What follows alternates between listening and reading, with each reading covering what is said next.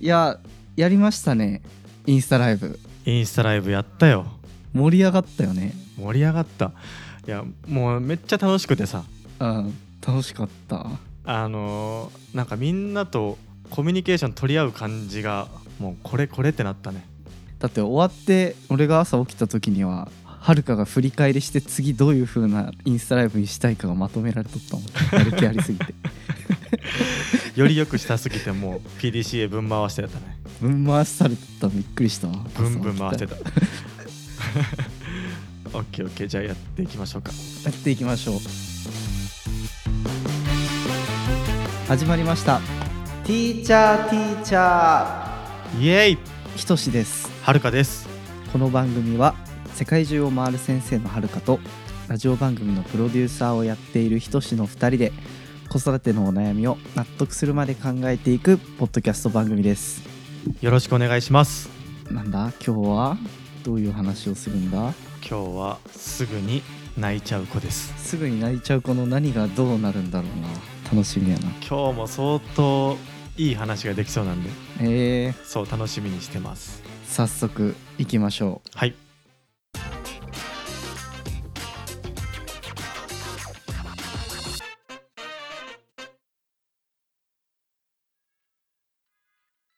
う今回のお悩みですはい。はじめまして繊細さん小4男子の息子を持つ親御さんからですうん。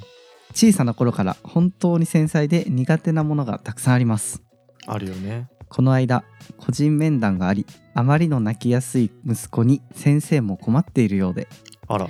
泣くのを我慢できないためちょっとのことでトラブルになることがよくあるとか少しは我慢させることも大事ですと言われたりうーん。幼さもあり周りがどんどん大人になっていくのについていけなくて外れてしまったりうんううんん繊細や泣くのが悪いことではないと理解しながらも実際そのような話を聞いたり見たりするといい方向に考えられない時がありますうん。うんどうしても強く言っている子には反論できずすぐ泣くとか弱虫とか言われますうん。うー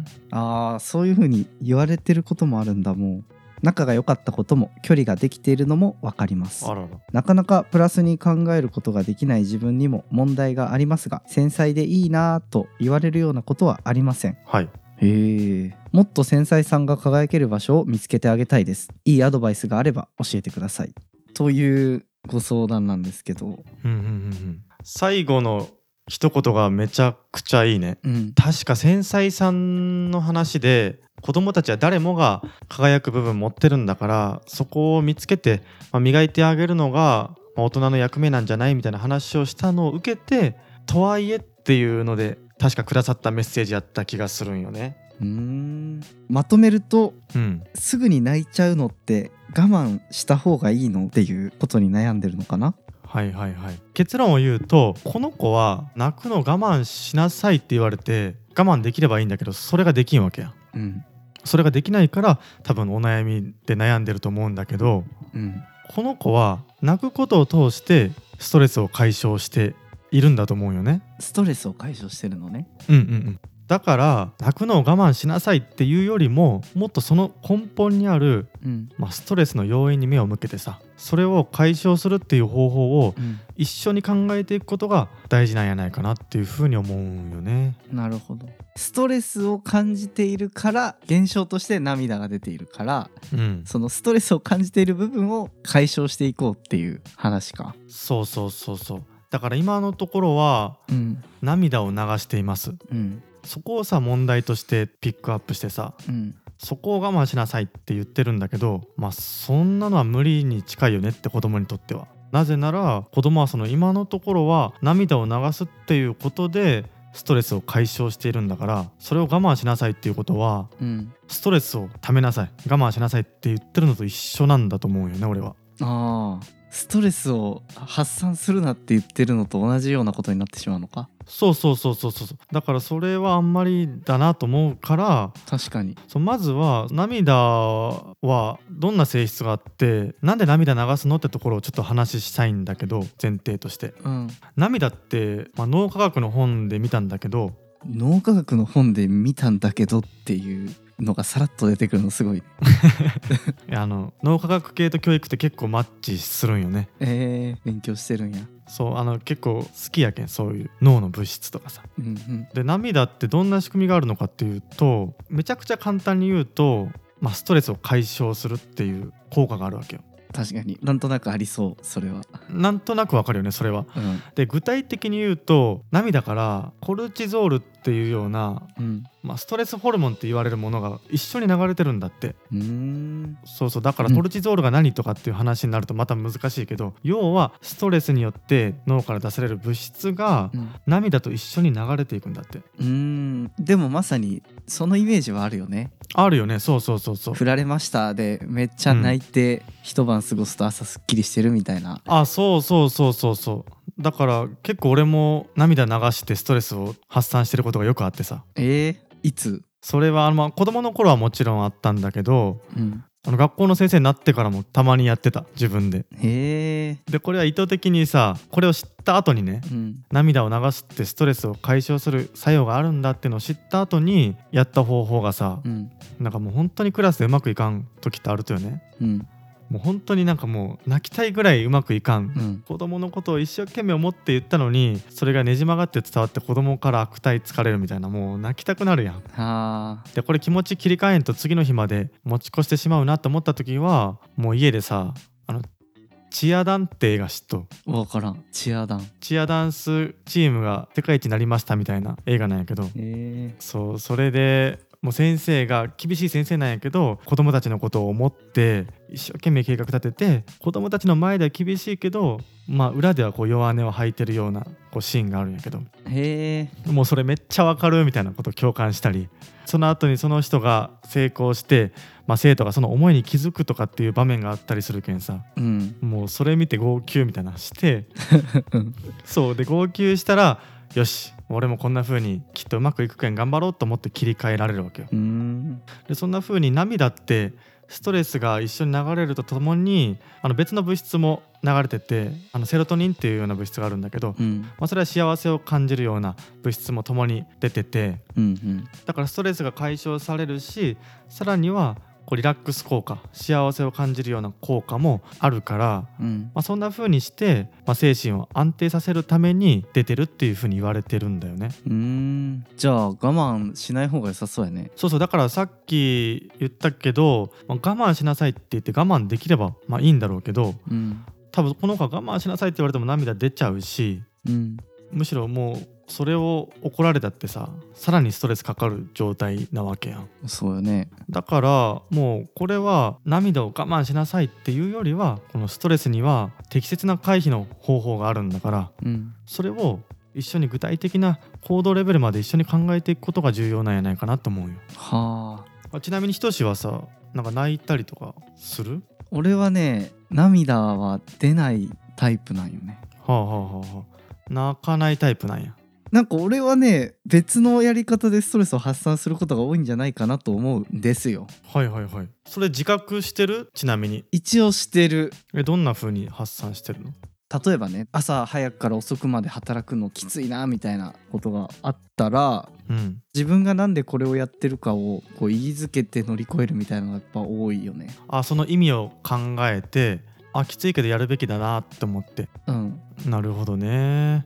今ひとしは多分ストレスに対してどう対処してるかって自覚してるやんうんで多分それはかなりストレスを乗り越えてきた経験があるからだと思うんだけどうーん子供にとってさストレスをどう乗り越えるかなんてことは考えたこともほとんどないしうんその引き出しが全然ない状態なんよね多分この子は確かに確かにだからもう泣くっていう方法しか取れていないのが現状なんよ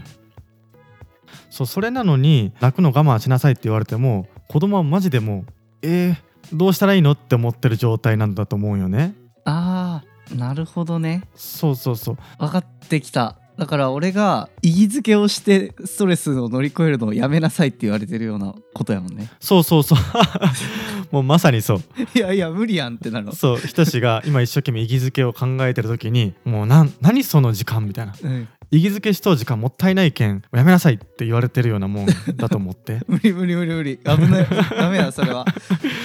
我慢しちゃいかんよそうそうそうなん危険なアドバイスよねそれは。確かにだから、まあ、今ひとしはさ自覚してるけど、うんまあ、人間って結構自然に無意識のうちにストレスを対処していくための方法を身につけていってるんだって。へえまあ確かにね年齢を重ねるたびにストレスの対象違いそうそうそうまさに言ってくれたけどそんな風に年齢を重ねていくうちにとかうんあとはいろんなストレスの経験をすることによってきっとこんな方法で対処すればいいんだっていう風なのを身につけていってるんだと思うんだけどうん一応さストレスを回避するためのパターンみたいなものを、はいはいまあ、フロイトっていう心理学者さんが整理してくれてるからそれを紹介してもいいうーん泣くとか俺が言ってた意義を考える的なのをうまくこう分類分けされてるってことかそうそうそうそうそうえー、聞きたい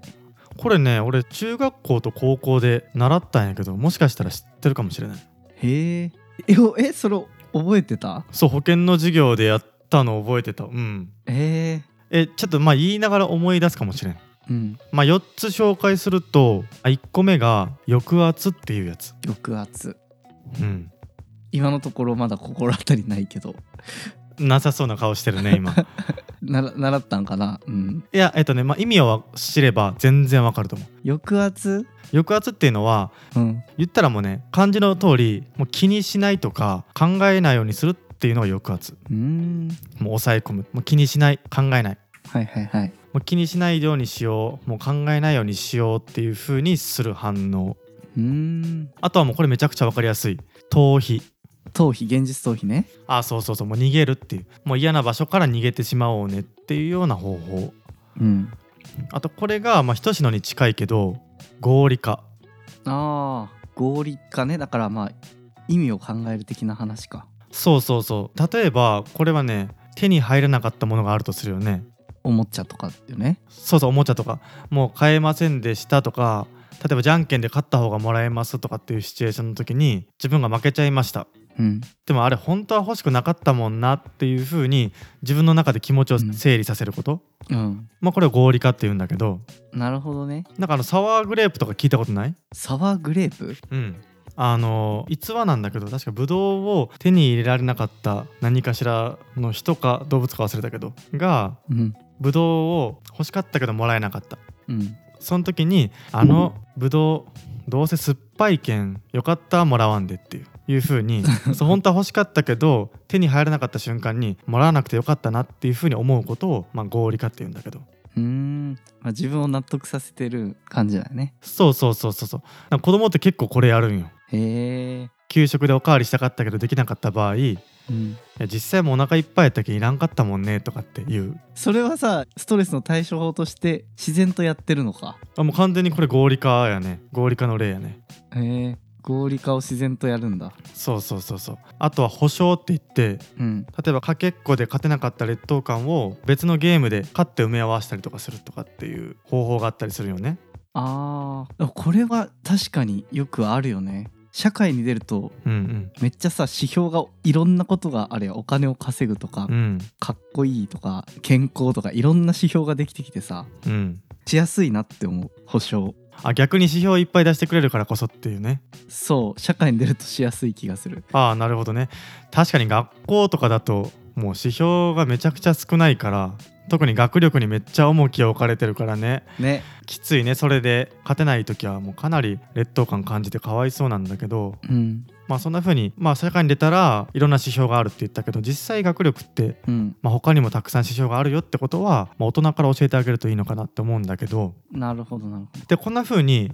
まあ、フロイトさんによると、まあ、いろんな防衛機能をバランスよく使うことによって心のバランスって保ってるみたいなんよね。うーんでもどれかに偏ってしまうとバランスが保てずに、まあ、心身に症状が出るんだってへえそうそうだからまあうつっていう症状に出てしまったりとか、うーんまあ、あるいはこの子の場合はもう涙をひたすら流すっていう風に出てるよね。えちょっと待って4つはうん、気にしないっていう方法と気にしない逃げる逃避するっていう行動と逃げましょあとう、うん、合理的に納得する納得させましょう自分の心をと他に勝ってることに目を向けるかうんうんそう他の面で自分の現状を見るっていううんうんでこれ何が言いたいかっていうとつまりねうん無理に泣くことをやめさせるのは本質じゃなくてうんストレスを泣くっていう方法以外で解決する方法を一緒に一つ一つ考えていくことで子どものストレス回避の引き出しが増えていくやん。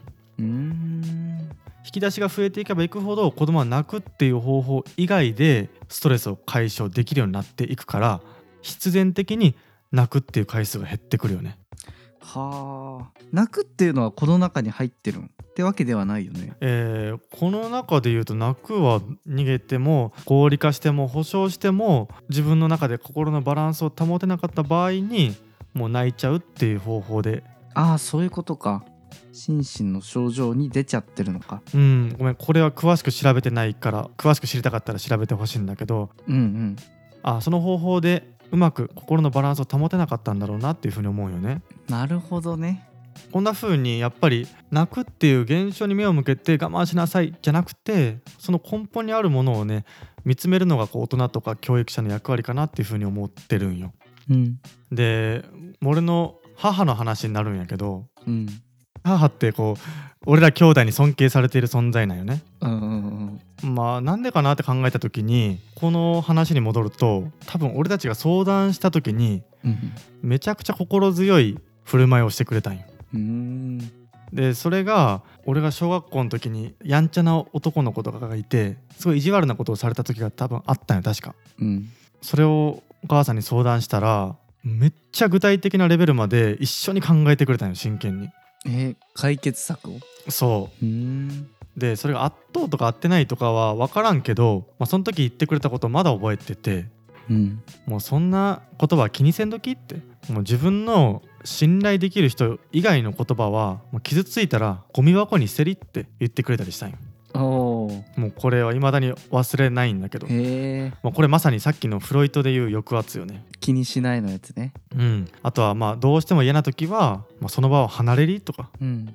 これも回避やねうんあとはもう一個覚えてるのがこれあの妹に言ってた言葉なんやけどうんきっと何々君は嫉妬してるんだと思うから、まあ子犬が泣いてると思って見てあげたら楽になるんじゃないとかっていううーんこれは合理化かな嫉妬してるんだと思うよとかっていうふうに合理化してあげたりとかああそういうことかこれはそのお母さんが適切にストレス対処を示してくれたことがすごいんじゃなくて、うんまあ、これ真剣にさそのストレスに対してもう具体的に具体的に一緒に解決方法を考えてくれたこの姿勢に絶大なる安心感を覚えたのかなっていうふうに思ったんよ。うーんだけどこういう姿勢っていうのがすごく大事なんやないかなと思ってだからここで言うとうん涙流して困ってますってだから泣くの我慢しようっていうよりはなんで泣いたのかなっていうところの根本のところに目を向けてうんあじゃあこんな風に考えようとかこんな風にしたらどうっていうのを一緒に考えることがこの子の涙を流すっていう問題に対しての解決方法になるんじゃないかなっていう風に思ったなるほどね多分大人はいろんな回避方法とか対処方法を引き出しとして持ってるじゃんうんでも子供は対処方法を持ってない状況だからそれを一緒に考えて子供の引き出しを増やしていってあげる方法がいいんじゃないかなっていうふうに思ったなるほどその時にこのさっき言ったフロイトさんうんの4つを、まあ、参考にしながら聞くともしかすると解決に向かいやすいかもしれないよという話うんうんうんなるほど面白いそんな感じかな今日はうんなんでまとめるとうんうん息子が繊細さんで泣いちゃって困ってます我慢させるべきなのかっていうお悩みをしててうん回答としてはストレスを感じているから現象として涙が出ているからうんストレスの原因に対する対処法を一緒に考えていきましょうということですね。だねそういうのが心に残るんじゃないかなっていうふうに思っていまだにだって俺も残ってるぐらいだからうんだから泣いてるから困るっていうのは分かるんだけどそこに目向けるんじゃなくてさそれをどうやったら対処できるのかなっていうところに目を向けて一緒に考えていくと、まあ、親子の絆とかも深まりそうだなっていうふうに思ったね。なるほどいい話やね。でその最後にさバナナマンさん知ってる知ってるよお笑い芸人の。そうバナナマンさんがさうんすごいいい話をしててうん、人が怒るのなんでかっていう話をしとったんよえー、なんでやろで人が怒るのは何でかっていうと、うんまあ、人は自分が経験したことがないことに出会った時に怒るんだっていう話をしててへえ言ったらそれをどうしたらいいのか対処ができない時に怒っちゃうんだみたいな話をしてたんだよね。うんうんうんうんだからこそ若い人はよく怒るし逆に年を取れば取るほどその経験が増えていくから丸くなっていくんだって話をしとったんようんそうだから要はいろんな経験をしていろんな対処法を身につけてどんどんどんどん怒らなくなっていくんだって話をしててうんまさに今この子はさその引き出しがない状況だから泣くっていう行動に出てってうんその対処法をいろいろ引き出しをいっぱいいっぱい持っていくことによって泣くっていう方法以外の方法でさ対処できるようになっていくんじゃないかなっていうふうに思ったね。なるほどちょっと今回は俺もその合理化以外の方法ちょっと目を向けようって思えたわおうおうおうそっかそっかいつもバランス的に合理化に行き過ぎてたんや。行き過ぎてる完全になんかさっきはるかがうん「最後に言いたいんだけど」って言って「バナナマンって知ってる?」って時に何を言い出すんかと思ってすごいストレスを感じたわごめんどうどう合理化してくれた いやでもいい話やったから普通に合理化できた うんうん怒るっていうことに対するいい話やったからねよかったよかったよかった けど危危なかったね危なかった切れられるとか言ったねね逃避せないけんくなっちゃったかもしれんねこのラジオ 危怖い怖い逃げんだよない危ない